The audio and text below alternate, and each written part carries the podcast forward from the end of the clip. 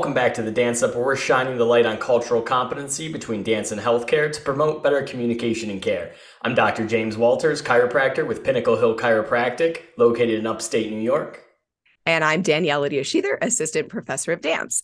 Today, we have a very special guest. We're talking to Lydia Patselas, who is a graduate of Drexel University's master's program in dance slash movement therapy. And we're going to be discussing a little bit how programs such as these can cultivate better relationships with the self and with others and between dance and healthcare. So, Lydia, take it away. Hi, yeah, thank you for having me. I am so honored to be here in dialogue and in conversation. I think the topic of healthcare and dance is a conversation that we need to continue to have within our own professions and uh, beyond that. So, thank you. Thank you for having me. So, I received my BFA from East Carolina University in dance performance and choreography. And then just this past summer, 2022, I received my MA in dance movement therapy and counseling from Drexel University. So it's been a journey of continued education here, and I'm super excited to talk about it.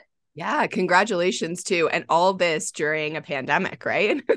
yes, yes. Yeah. So talk to us a little bit about your um your program because you had a little bit of a unique experience because while, you know, in COVID we were kind of isolating and sort of having to be in our own sort of spaces, you had the opportunity to experience some stuff face to face. Yeah, so it definitely was such a unique experience. And, you know, it was in constant change and fluidity, even through graduation, as things did change with the virus. And I think that was really kind of difficult, even deciding, you know, do I move forward with continuing the program or starting the program, or, you know, do I put this on pause? You know, that was really hard to decide.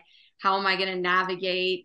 You know, an education program during a pandemic when there's so many uncertainties mm-hmm. globally.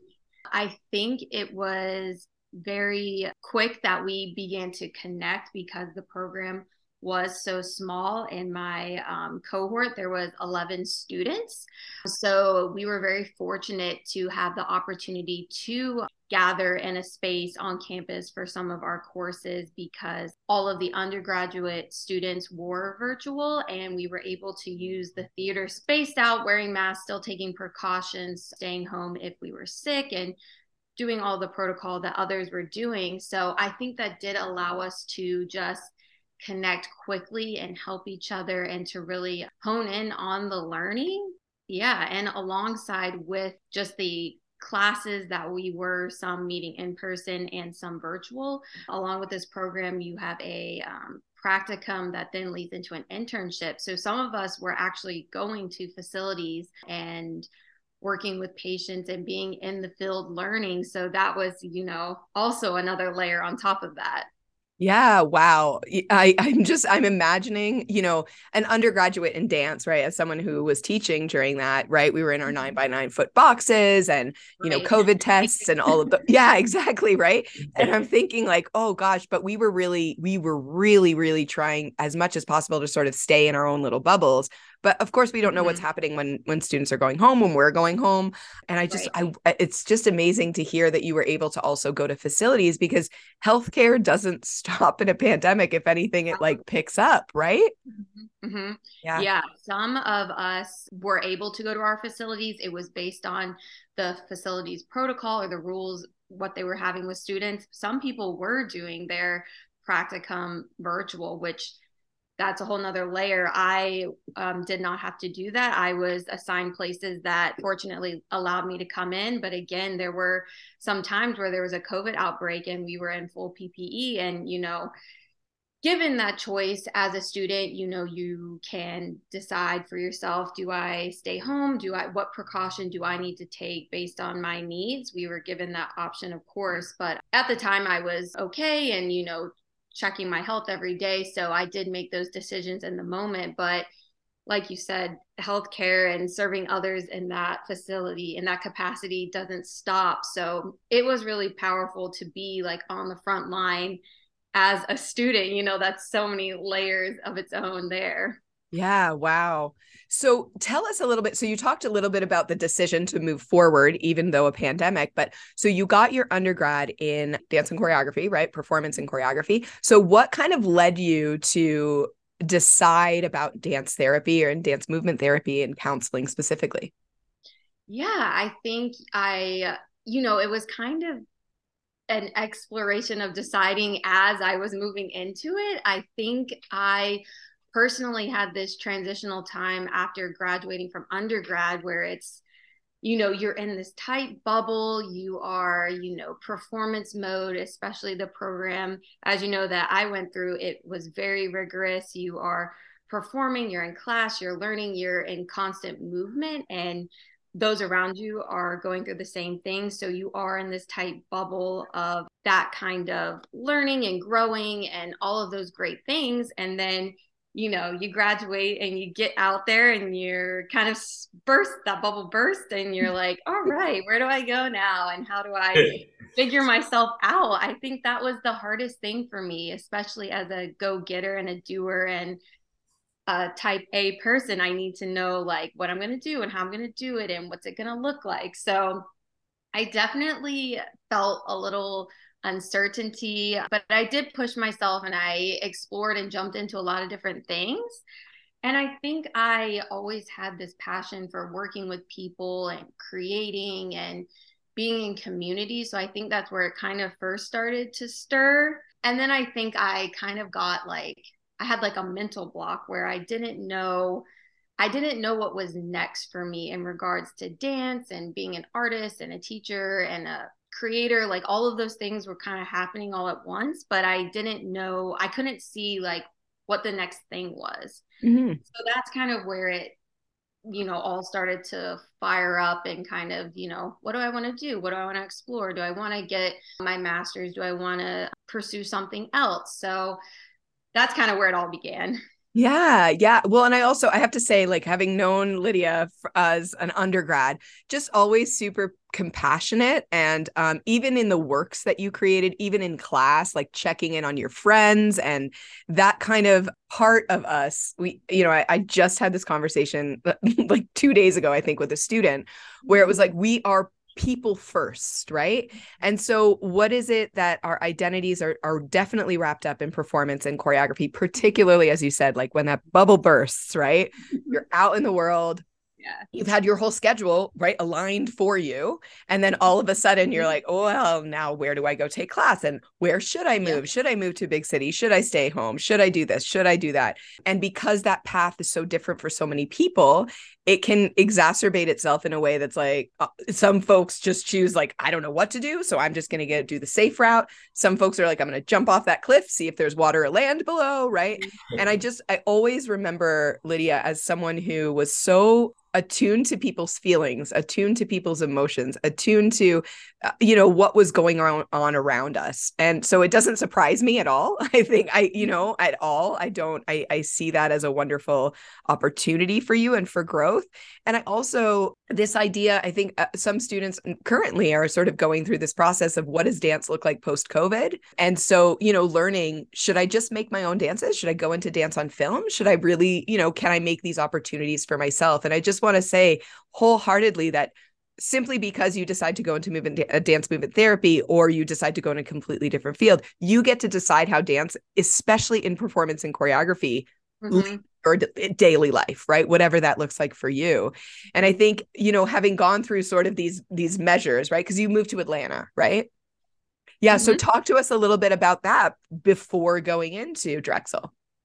yeah, so I definitely knew I wanted to move to a city. I wanted to be in an arts community. I wanted to keep driving that fire and that passion to perform and teach because obviously those were the things I still wanted to do and still want to do to this day. And I just never had the I never had that burning flame inside of me or that switch of the light bulb in my head to move to New York for some reason. I don't know. I just for some reason it wasn't in my gut. So hmm. I ended up moving to Atlanta and again had so many amazing opportunities. I performed with a company, I was teaching at a dance studio, I was teaching after school dance, I was working for a dance competition, you know, like all of those amazing things that I think when you're fresh out of college, those are great connections, they're great learning experiences, they're great opportunities to connect. And I've built so many connections over the years to people that I still talk to to this day. So I really don't think I would, you know, there's always things you could do different or different um, choices you could make or different jobs or whatever. But I really don't think I would have changed it because it all did kind of lead me to where I am now. So a couple things we'll we'll tra- backtrack a little bit, but did you incur any injuries throughout your career, and what was that kind of process of uh, rehabil- rehabilitation? Yeah, I think I, you know, I've been thinking about this a lot just from listening to the work of this podcast and, you know, the connection of dance and healthcare. There's always some sort of little injury or pain or something like that as a mover. I think we're just, you know, we're used to it. We're used to feeling pain in a different way, I think right. Um and we can you know tolerate different kinds of pain because you know we push through rehearsals and performances and you know just get through the season and then you can rest your body. So i've definitely experienced injury. I had kind of an ongoing injury that kind of started in college and it still is with me to this day. Um it kind of started off as hip pain and not really knowing where it came from because you know there wasn't ever this one thing where i fell and my hip fell out of broke out of socket or something like that. It was just kind of a gradual pain that grew over time. So then it kind of later it kind of resolved and it shifted more to back pain. So I think I've struggled with always having these pains that there isn't an exact answer or reason to why I have it, but it's just the continuous movement and the way my body I move my body and putting it into positions and yeah, not really having the exact answer, but learning to kind of tolerate it, I think. Mm, wow. Yeah. I love, well, I don't love this idea of tolerate, but I can appreciate yeah. and I appreciate the, right. um, the, the, that choice of words specifically. Right. Yeah. Mm-hmm. James. And as, as, you know, as a doctor of chiropractic, how often do you hear dancers say tolerate with pain? Oh yeah. And I mean, that's pretty ubiquitous across most, uh, sports, but it comes back to the thing again being that there's a better understanding of traditional sports care than dancer care. And so a lot of that stems from, you know, dancers coming into contact with healthcare providers who have no idea how to specifically tackle what's going on. What, um, if any, what kind of interaction did you have with healthcare providers related to the hip injury? And did you find anyone who was helpful? Yeah, I definitely did find people that were willing to, you know, listen to how I explained my experience and what I do, and um, you know, maybe how it came to be because it was a gradual injury. I'm very fortunate to have parents in the healthcare professions that were able to guide me and connect me with professionals that they trust and you know would be willing to like listen and come in with that open perspective of dancers and our flexibility especially when you go in for the assessment and they say maybe reach for your toes or lean as far as you can you know our flexion and extension goes beyond the day-to-day patient they might see. So because i'm you know it's kind of confusing because then they're like well you can do that so why do you have pain or you know it yeah. doesn't really connect in that sense. So it's like that constant like back and forth. Yeah. The first things i uh, teach healthcare providers when i do lectures and seminars for treatment and management of dancers is like throw out all the definitions from your ortho books that tell you oh this test happens to 90 degrees because no not not with uh, flexible athletes it doesn't. Right right. Yeah and we've been talking a lot about those ortho assessments exams whatever like i the number of times that i've heard oh well you know you have plenty of flexibility plenty of range of motion you're fine you know? And it's like great and i used to have more and it's excruciatingly painful just to get to this part. Doesn't mean i can't do it it just means that i you know when the pain receptor goes off it's much uh, much more exacerbated right? And then remind me too because i was only at ecu for a year but there was a connection with a physical therapist there as well right?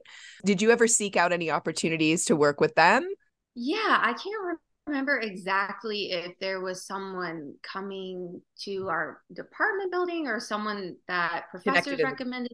right. remembering the exact details, but I definitely got recommended to therapists off campus and that was really helpful and beneficial but again it's like okay how many times am i going to go see the physical therapist and you know, kind of giving me the same information of rest and, you know, rolling out or don't do this and don't do that. But I'm leaving and going to the rehearsal and, you know, putting my body in compromised positions and not always having the time to take the self care that was probably needed at the time, but I wasn't giving to myself, you know? Mm-hmm, mm-hmm, mm-hmm. And can you talk to us a little bit too? Because we've been talking a little bit with other dancers, both professional and students, but this idea of culture of fear of of saying I'm injured to your teachers or to your choreographers or, you know, and sometimes I think there's two things I think that are operating. Well, three maybe. I'm gonna I'm gonna say three.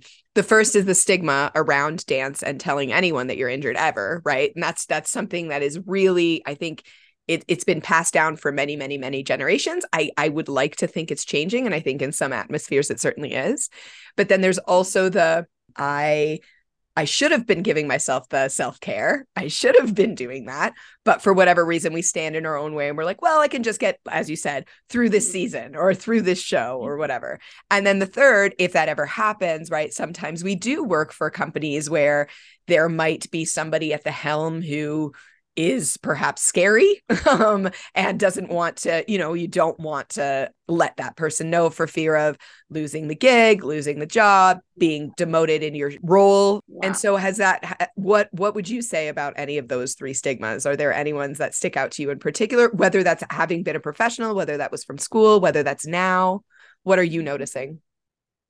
Yeah, I think definitely as a student in school, I think it was more of a self kind of competition with self rather than my peers because I think I was lucky enough to be surrounded by other students and peers and friends that were supportive and a good dance community and we wanted to see each other be successful and perform and perform with each other. But I think for me, it was more of a self kind of I put pressure on myself because I didn't want to fall behind or I didn't want to not be in the performance or have to sit out of the rehearsal or the show or whatever it was because you're working so hard to the next thing, especially starting as a freshman and then working your way up to a senior, you know, you're a little you're developing so many strengths and you're getting stronger and you're becoming a more in-depth professional dancer and you want to get into the pieces and you want to perform. So it's that constant push to I don't want to say do better, but keep going and become stronger so you don't want to fall behind, especially when everyone next to you is coming at full force, you know? So I definitely felt self pressure in that sense. Um, mm-hmm, mm-hmm. And then I think, as in professional experiences, a little bit of both self pressure, but also not necessarily pressure from or, you know, feeling that way towards the choreographers or the other artists, but again, just wanting to fulfill what you've committed to and not quote unquote giving up which mm-hmm. you know that's a shift in mindset you're not giving up but you maybe you're taking a step back so that then you can go forward the other side of that too is even like the the access to care because we've talked a lot about on other episodes too you know most departments when they have dance programs do not give them the same access to resources that they do traditional sports. So whether that's nutritionists, personal trainers, it's great that you guys had like a PT even because most of the time, I mean, you don't even have that in a lot of uh, dance departments. So it's great that you guys had some access to care. But yeah, on top of this battle of either I'm afraid of admitting I have an injury, I don't want to get in trouble if I admit I have an injury, or I'm, you know, even just being stubborn about my injury. Even if you overcome any of those or all of those, is there someone around who still can help you without you going the extra nine yards? Totally. Yeah. yeah. And I think also there's this what do I want to say? The access to care for sure because Greenville, North Carolina was also while not uh, not as rural as where I'm currently at, certainly mm. access to care, you know, one would drive to Charlotte, right? That's where that's predominant or um uh Durham, right?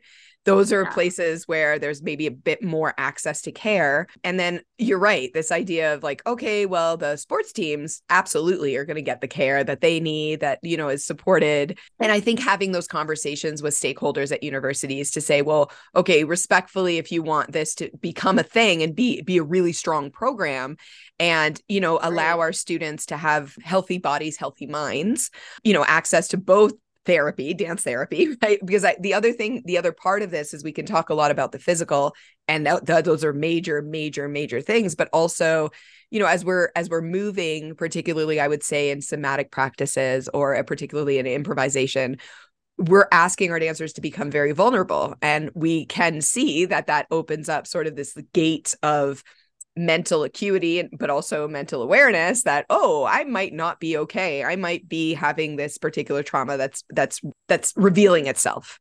So i also think that there's there's those those combinations of things to work with you know the the mental health on campus as well as the athletic trainers or the physical therapists or whatever is whatever is accessible right so next question, what was it that drew you cuz um, did you apply to other dance and movement therapy programs or what drew you specifically to Drexel? Yeah, so I only applied to Drexel's program. I believe there are 7 other accredited programs through universities, but I only applied to Drexel. I think uh, geographically, it kind of stuck out to me. I had heard like bits and pieces about it through other colleagues.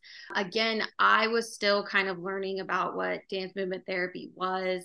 I knew about music therapy and art therapy, two fields that are a little more seasoned, but I I really didn't know the extent of okay, this is the course curriculum and this is kind of where it's going to lead you and what kinds of jobs you might be interested in. I was still kind of you know open to what that would look like. I wasn't really sure until i kind of came for the in-person audition slash interview. I knew it was a therapeutic work and with people and incorporating movement into psychotherapy but again it was still kind of fresh in my mind uh, what am I going to be doing? What am I going to be learning? What's that going to look like? Mm-hmm. Mm-hmm. Oh, that's great. I love that you just chose one. You were like, this makes sense right. for my life. Right.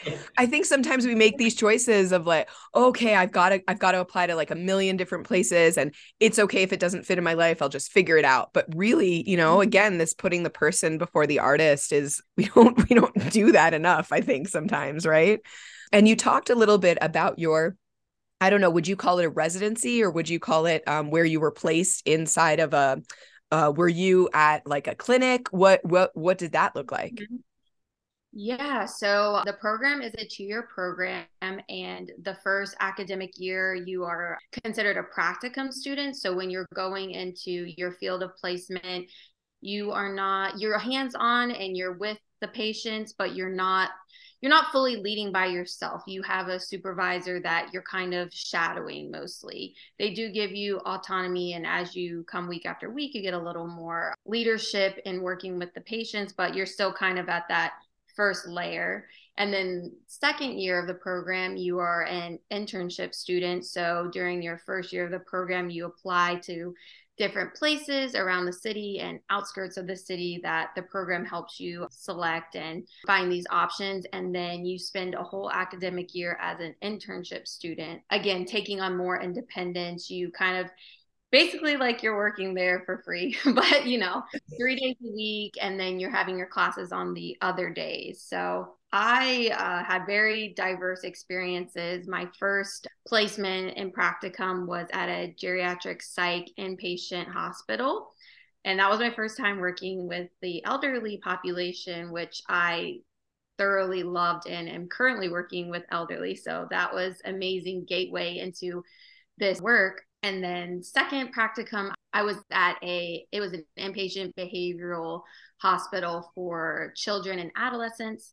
And then my internship, I was at Magee Rehabilitation Hospital working with patients from the age 14 and up. They were all different kinds of patients um, individuals with spinal cord injuries, individuals who had suffered from strokes, amputations, different severities of injuries. So that was such an amazing opportunity to be in that community and learning about these different kinds of energies and how injuries, excuse me, and how the practice can be brought into this space. Mm-hmm. Wow. Go ahead. With such a diverse group of patients, um, you kind of touched on, but like, what is the uh, like educational aspect of the curriculum like? What like what does the course load look like in the classes you take? Yeah, so the course load is kind of broken up into two lanes. There is half the course load is counseling courses that then give you line you up for the credentials to get your LPC license practitioner practicing counselor. So you're taking like intro to um, psychology, you're taking ethics, those kinds of traditional courses towards counseling, and then you're also taking a set of courses that are dance movement focus. So group dynamics, you're doing kind of intro to dance movement therapy. I'm trying to think off the top of my head, but different specific to the modality of dance movement therapy. So those are all intertwined over the two years. Okay, great. And those are classes that you take with the, the 11 people in your cohort? Yeah, so the um, dance movement therapy specific courses were with the 11 people in my cohort, and then the counseling courses were a blend of the art therapy students and the music therapy students. Great. So it's a tri track. So all three of us were in those courses together. That's Great. Awesome. Yeah. That small because that really gives you the opportunity to learn a lot. Mm-hmm. Yeah, it really does.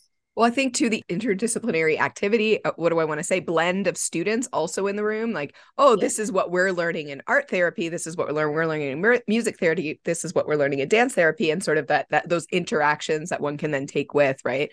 Because again, I say that I said this. You know, we're people before artists but also we uh, you know i know for me i love visual art as well. So how we connect and how we can you know because uh, all patients are not monoliths and perhaps learning that little specific nugget from an art therapy major might then allow you to connect even deeper to your to your patients. That's really wonderful. Well when it comes to collaborative care having that influence like something we doesn't get talked a whole lot about even in like generic or traditional i should say healthcare situations is that when you have medical students in the classroom with chiropractors in the classroom with nurses in the classroom with physical therapists learning their general sciences it starts to at least help you to understand oh these other fields are learning x things too. And they're and and what they're you know equipped to deal with. You know, you had mentioned that during the pandemic, a lot of people were still able to go to their site, and like that alone really sticks out to me because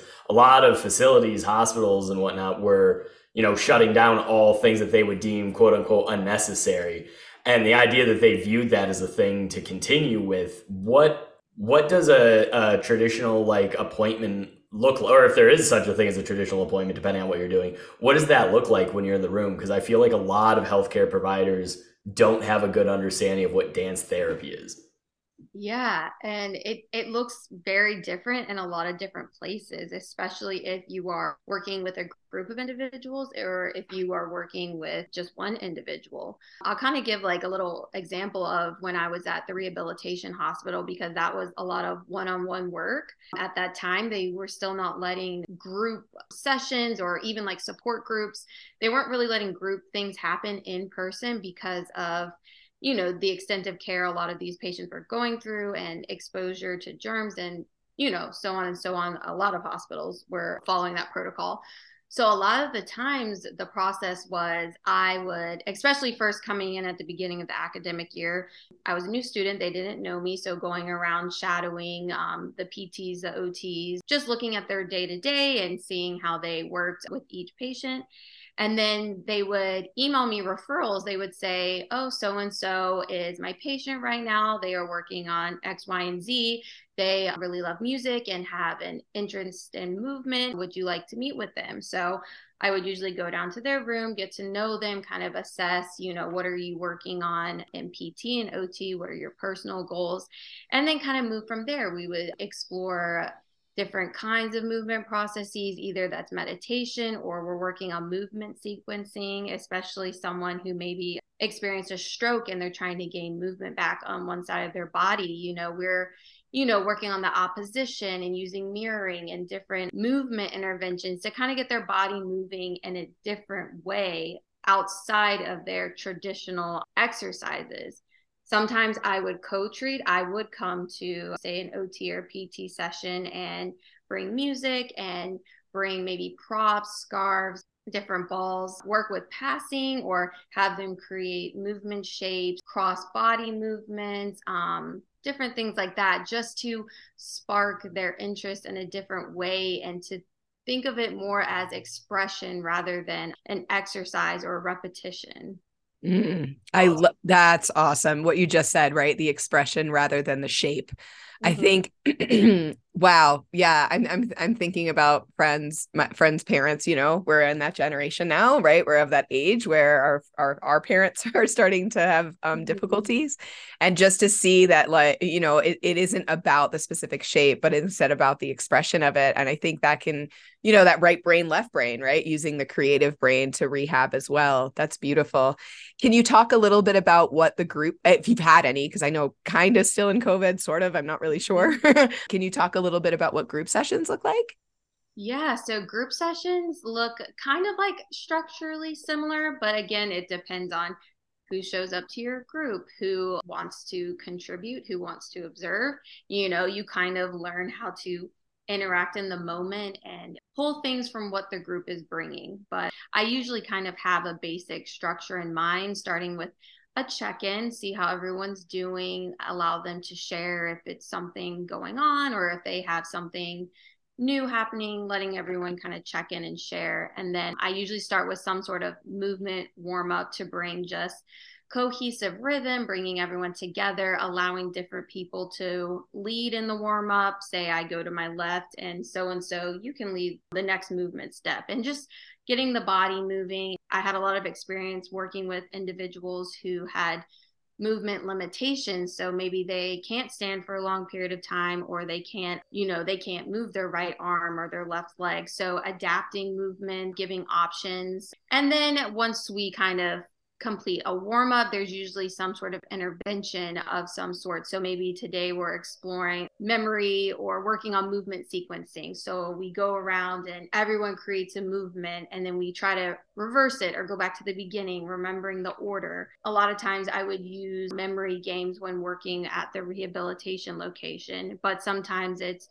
creating a movement based on an experience of loss. Maybe the theme of the day we make is loss. So we each share a movement regarding loss and then we put it in a story together. So it's really uh, very different depending on the goals or where the individuals are that day and what they want to process.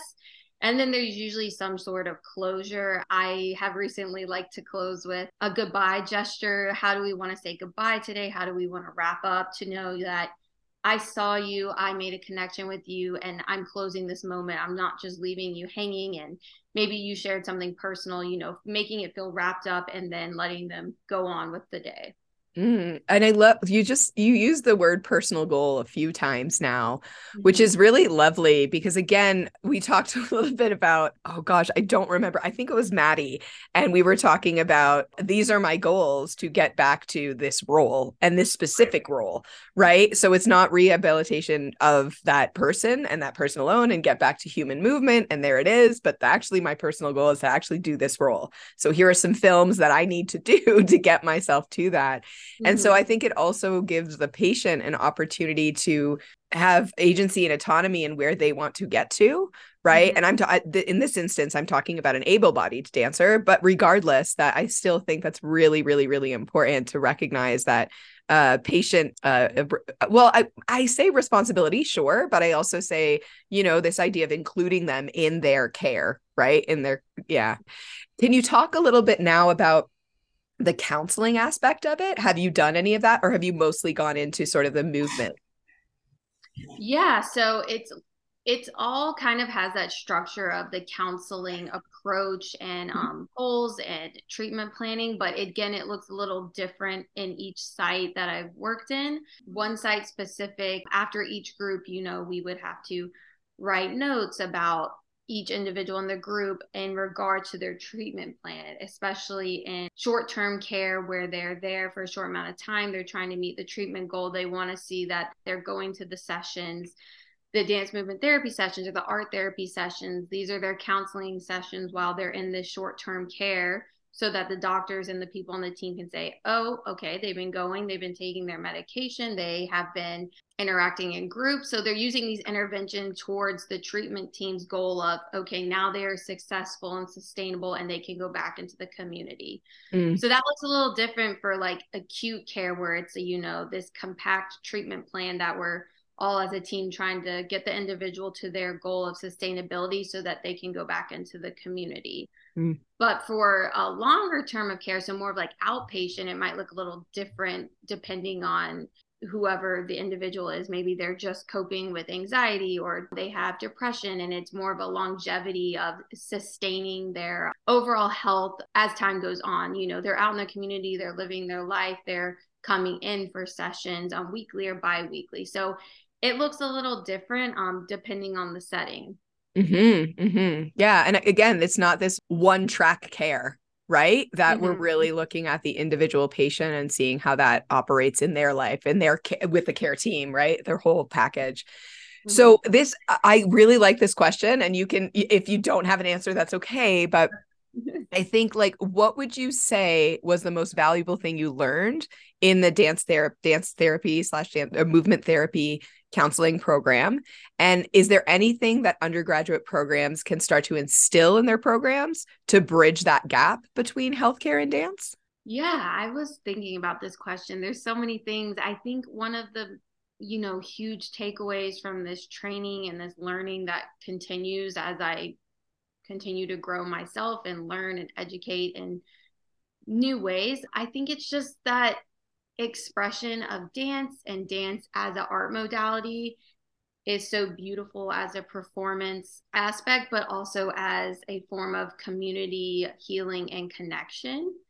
I think that's something I have learned to value in myself and others. I love the performance aspect within my um, artistic self and being able to perform and what that brings to the viewers or whoever's watching, whoever's a part of it, but also this other realm of expression and healing and community. And we are all movers. We can all connect in that way. We all have a way of moving and just like the power of that. Mm, mm-hmm, mm-hmm. Yeah, I think the thing that is really interesting that I've always loved about the idea of like dance and movement therapy is that we talk a lot about, you know, bridging the gap as far as, you know, creating better quality care for dancers because it's not understood. But really, this is a whole other avenue of what that bridge looks like because it really is the bridge. It's not dancer going into healthcare to help dancers. Mm-hmm. It's dance as a form of healthcare being utilized to help non-dancers in a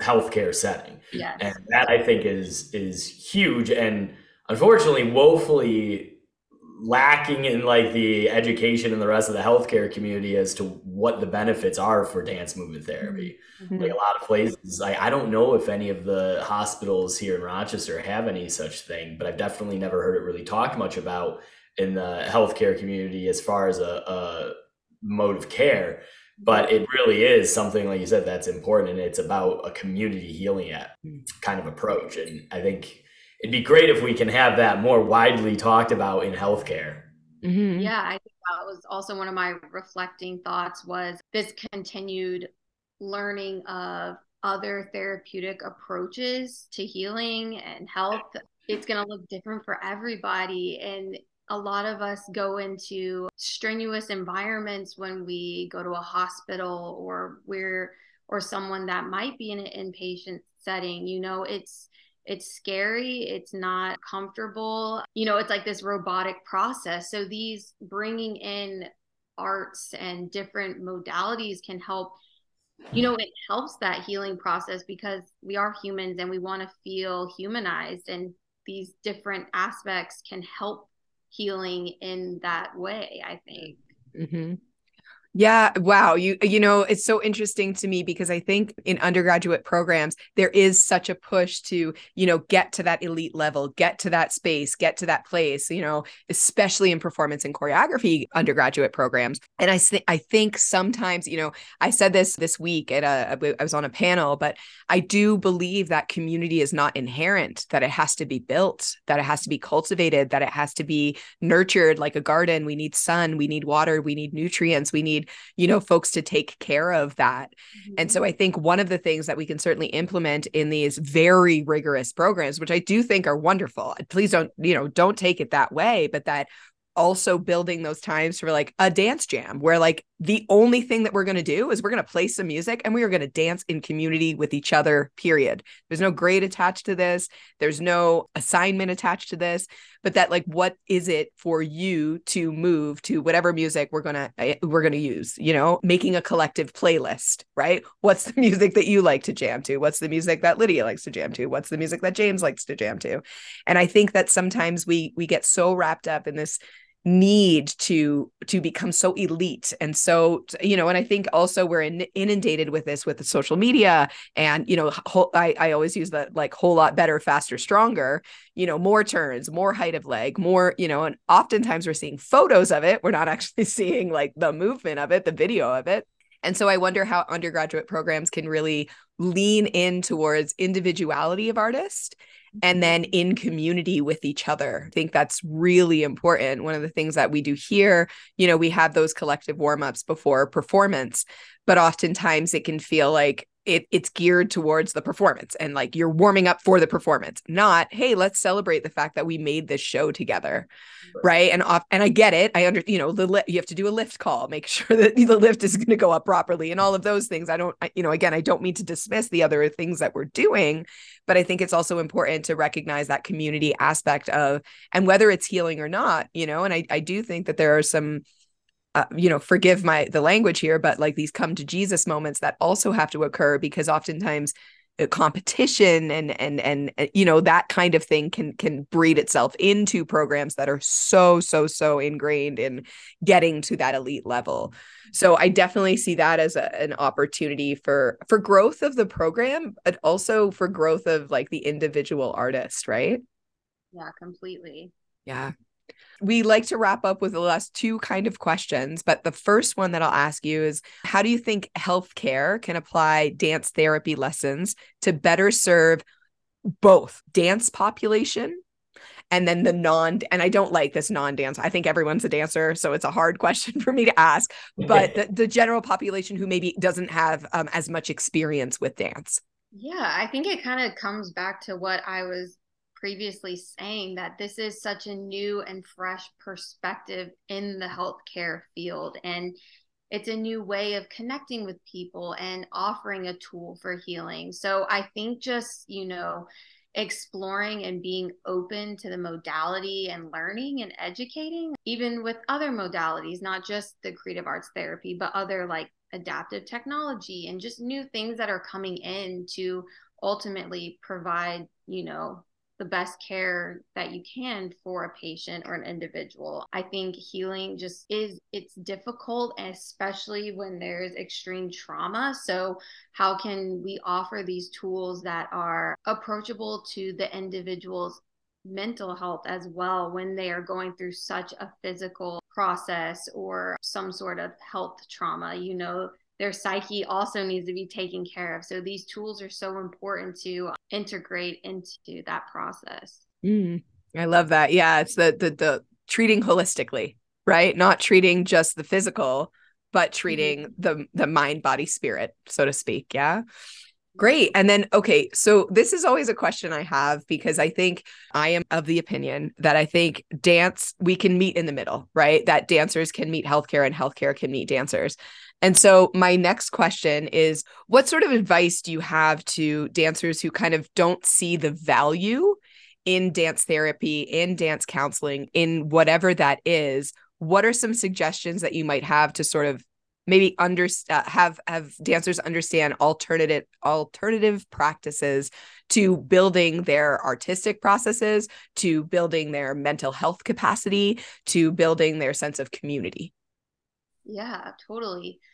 I think this is something that I wish of kind I wish I kind of would have explored for myself during undergrad like earlier in my training. You know it comes back to kind of you've mentioned several times where the human alongside the dancer. So along with this forever driven passion to perform and be an artist I think it is also important to find those other passions that fuel you as an individual because that sometimes gets lost when you are so passionate and you're driving, driving, driving. You kind of lose that momentum in those other aspects of your life. I think that's been a huge part of my own journey and healing is, you know, finding these other things that drive my passion and my soul and my being because it, it also helps drive that aspect of me. It um, helps me with creativity and all those things that are important to me as an artist as well. So, you know, I don't think it has to be for everyone. You don't have to explore um, these different avenues. It might not be for you, but I think just like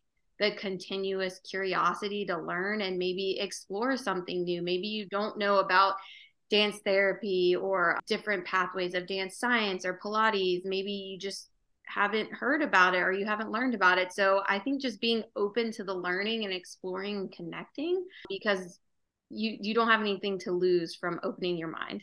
Oh, awesome. That's a great way to end. Oh my gosh, that is brilliant. James, do you have any further thoughts?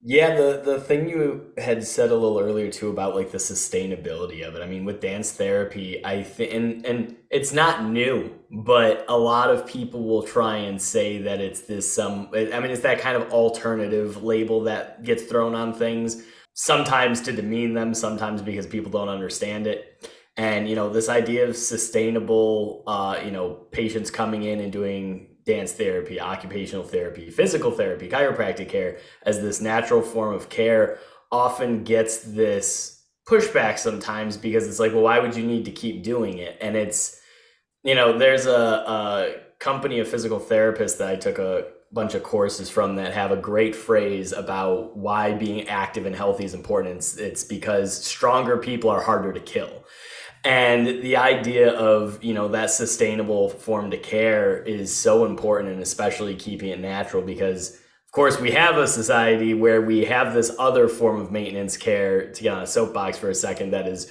very drug heavy and we're you know culturally we seem to be okay with that. We can take harmful addictive drugs for the rest of our lives as a sustainability but getting people to understand that these forms of modalities are a natural way of doing it where maybe you wouldn't need other forms of sustainability. Yeah, it's just great to see that again dance as a therapeutic form of care physically and mentally and the embracing of doing these holistic approaches to health before going into something more invasive I think is just really really important and the more people can learn about things like dance therapy and other forms of non-invasive healthcare, I think the better. It's just really important to keep everyone in the community healthier. Mm. Yeah.